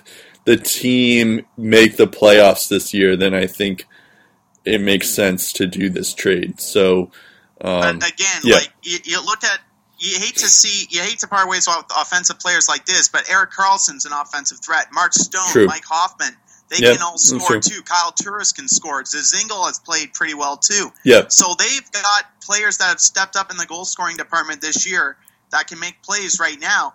Uh, it, it just, but none of them bring what Alex Burrows brings. True, and and, and that's that's why I'm I'm yeah. okay with parting ways for a prospect if it means we get a guy for a couple of years that makes this team better. Yeah, but still, uh, yeah, but at the same, yeah, I guess you're right. It's like it's tough to know the future, and it, exactly. and I'm sure, but it's at the same time, I, I don't know. I feel like Burrows may not be as good as he is. He's going to dwindle down in terms of skill in a couple of years. So I don't know if you necessarily um, want to, just because he is thirty-five years old. He's going to be thirty-seven by the end of this contract. So yeah, um, I don't know if you necessarily, um, in like in a couple of years when Jonathan Dahlin is in Vancouver and Burrows, you're still paying Burrows to be on the bench or something like that. I don't know if it's, if you'll be uh, liking that trade or not, so we'll see. Again, he's not he's he's not getting he's not getting paid, you know, a crazy amount of money with yeah. this new deal either. I guess that's true. It's just like I don't know if it's like yeah, if it's making the playoffs, yeah, that I could see that, but it's not like I don't know if this necessarily makes you win another round per se. Um, But if it's making the playoffs, then yeah, I guess you do do it if that's your goal. Uh, I don't know if it's like uh, you're all of a sudden a cup contender. I don't think you are. Well, if if they want to make a deep playoff run, you're more than likely going to get someone from your division. And if it's Montreal, you've got to deal with Steve Ott, Andrew Shaw, True. Andreas Martinson, who can hit. Um, if True. It's Boston, you know it's going to be Marchand. If it's Florida, it could be Sean Thornton, who fought Phaneuf Borukop and Chris Neal in Sunday's game. He fought three different Senators, wow. and all of them are pretty tough, and he, and he held his own in all three. Yeah, fights, no, so. True. I just, I, I don't know. I feel like, yeah, all right. I guess we're, we're going to agree to disagree on this. Well, yeah, and, and, and like, honestly, there. I know a lot of Sens fans on Facebook. I know I'm in the minority for yeah. a fact. Okay. Like, Vancouver is probably going to get the better in this deal long term because we're probably only going to get a couple of years of Alex Burrows. Right. But in the in the short term, I like this trade. I like okay. what he brings. All right. Sorry. um, Go on. Yeah, so well, we're done talking about Burrows. I like what I see from yeah. him. Victor Stahlberg for a third round pick. I love that move. You're okay. not giving up that much as yeah, far as your future. He scored last night, too, no, right? He's not consistent. He's not a consistent twenty-goal scorer. He's big and strong, though, and he's also got speed, which puts less strain on guys like Pajot to play that type of game. He has eighty-one career N H L goals. None of them have been on the power play, so I think it's safe to say we know where the Sens aren't going to play him. And yeah. that's uh, with, when they have a power play. But um, uh, that that that that trade, I have no problems with. And he's already got a goal in his. Uh, yeah, and he also has a Stanley Cup. He thought he got the goal. So. He also has Stanley Cup experience. He was on those Chicago early teams in the twenty ten, I think, and twenty thirteen. So yeah, I like this move too for you guys. Yeah. Um, the last move, it, the trade didn't really surprise me, but it was still a bit of a shocker. Curtis Lazar has gone to the Calgary Flames along with Mike Koska, uh, less than thirty minutes before the trade deadline for defenseman Jyrki Jokipakka, who was put on waivers the day before, and a second-round pick in June's draft. Uh, it should be noted that Jyrki was dealt to Calgary from Dallas last year in the Chris Russell deal. He's also got a stellar name, Jyrki Jokipakka. Yeah, I love that's that a cool name. name. Yeah. Uh, one hundred forty-seven games of N H L experience, three goals and twenty-eight points. Not so stellar, but I think the second-round pick is probably what made this trade happen.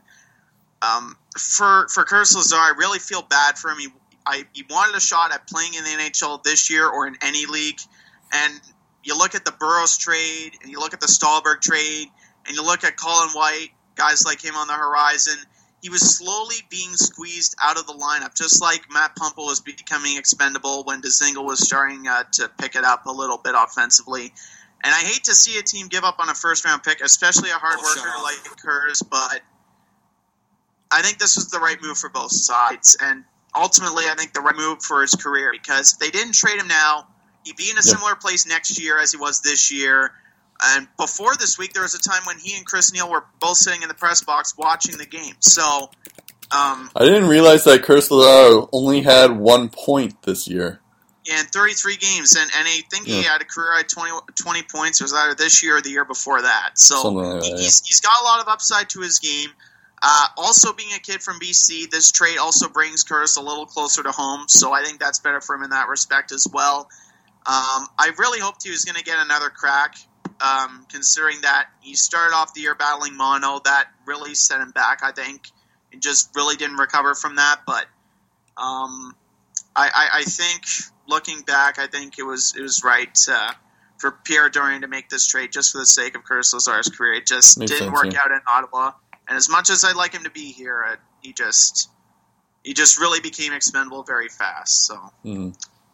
But I, Curtis gave gave it everything he had, and probably my best moment you, of Curtis Lazar is remember when uh, the Hamburglar oh, yeah. uh, theme uh, people were throwing hamburgers on the ice, and he picked it. He picked one up off the ice and he ate it. Yeah, yeah. And he tweeted out after, "It needs more ketchup, boys." Yeah, so that was probably that. my favorite Curtis Lazar moment. Um, do you think Curtis Lazar is going to be a good pro, like in Calgary, or? I think he's going to be an effective N H L player. Okay. He's not going to light it up. I think thirty to forty point guy every year if he lives up to his potential, but I think he's going to get a better chance in Calgary than he did in Ottawa. That yeah, I think that's fair. Um, as far as the Sens' performance, um, Mark Stone and Mike Hoffman, they did in fact return to the lineup on Sunday night. Both goalies in that game, Reimer and Anderson, played very well. But uh, Anderson had fifteen saves in the third, thirty-seven on the night, and that was the difference in the end. I also liked how Ottawa was able to dig deep, hunker down, and hold on to the two one lead in the final minute or so. Uh, they didn't have an easy time with that last year, but I feel more confident when they have a lead in the late stages of the game with Guy Boucher at the helm. And that's, in any way, no disrespect to Dave Cameron and his coaching staff. It just seems like the results this year have been better. And and more importantly, a little more consistent. Like, you see them string more wins together as opposed to losses.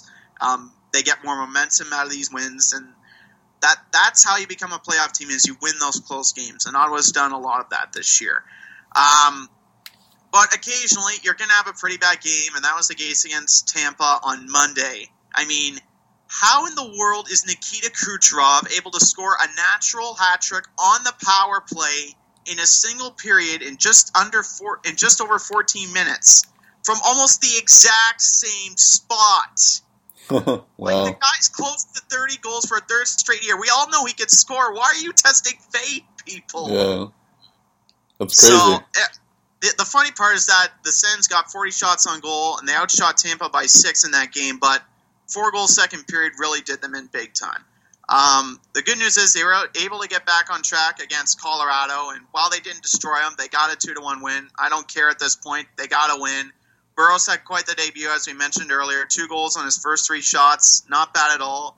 Um, Ottawa blocked twenty-five shots in that game as well. Phaneuf and Karlsson accounted for twelve of Ottawa's twenty-five blocked shots. And people talk about how good uh, Brent Burns has been.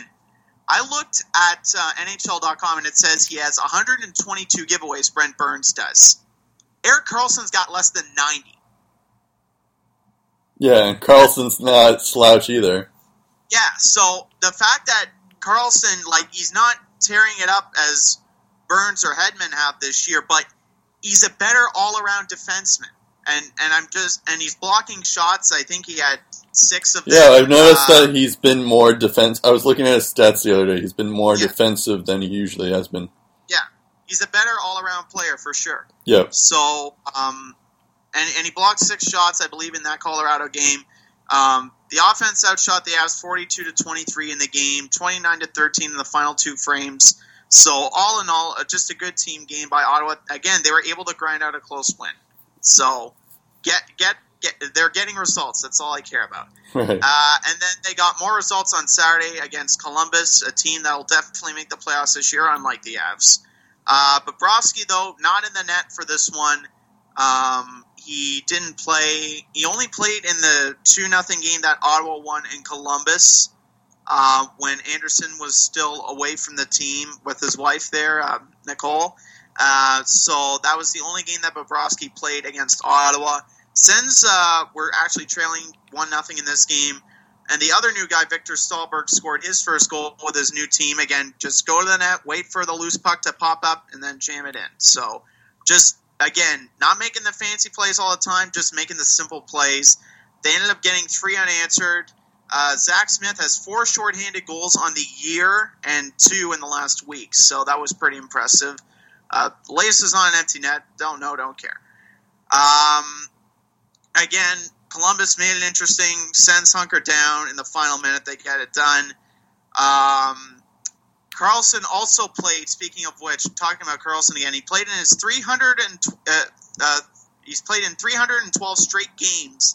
That sets a new Ironman streak uh, for the franchise. So that's a franchise record. Wow. Also scored its first goal on home ice since December third. Little known fact. Cool. Um, one thing that Ottawa could improve on in the Columbus game, I saw a bit of slashing and tripping from the Sens. Maybe you need to clean up that a little bit, especially if they play Boston. You just can't take undisciplined penalties like that. Um, is that it? Yeah, if you want to chime in, feel free. Oh, uh, I, I, I thought I, I thought there was more for that. Um, no, no, no. Yeah, but uh, the uh, the Bruins game should be uh, the Bruins Sens game on Monday should be exciting. Yeah, uh, and it should also be noted Ottawa's got, as we mentioned, they, yeah. this is the first of three games they have left against Boston. I also believe yeah. they play Montreal three more times. So those six games, I, I think, are going to be really. Um, I think they're really going to be must-win games for Ottawa, so they really need to yeah. to do damage against both Boston and Montreal, and that yeah, starts Mondays. This is, I, I alluded to this before, but this is Bruce Cassidy's biggest game on Monday, so yeah. uh, we'll see it. Like he's, you know, he's won against the Sharks twice, but um, yeah. we should see if he. Uh, this is like a division rival here, so we'll see if he can uh, actually do. Um, you know. do well here against the Senators. And I, you know, I hope uh, Cassidy's eight and two currently under as the Bruins head coach. So I hope that, like, I think if the uh, Bruins get like start winning, even if they like just miss the playoffs, but if like they get like ninety-five points, um, I would say I think Cassidy keeps his job. Um, mm-hmm. And it's really his to lose at this moment. But this yeah. is going to be a big game for him and a first like test to see how he does under this pressure. So we'll see. And, and Montreal's also won, it should be noted, Montreal's won five straight games at the time yeah. we're recording this podcast. They're six points ahead of Ottawa, so the winner of this game might also gain some ground on the Habs too, True. which would be a bonus. Yeah. Uh... Facebook, Lace Them Up Podcast. Uh, Twitter is Lace M Podcast. Uh, you're, you're probably listening to this on SoundCloud, which is Lace Them Up. Um, or you subscribe to us on iTunes at Lace Them Up. Uh, just search that through and subscribe to us if you're not on iTunes already. Um, you can also email us at laceupbag at gmail dot com. Um, we're waiting for any questions, any comments, anything. Um, yeah, uh, I'm Brett Dubuff. I'm Steve Ellsworth. We'll talk again, and hopefully a more condensed version of the Lace 'Em Up podcast. That would be episode sixty-eight, where we will pay homage to Jaromir Jagr. Talk to you then. Yep.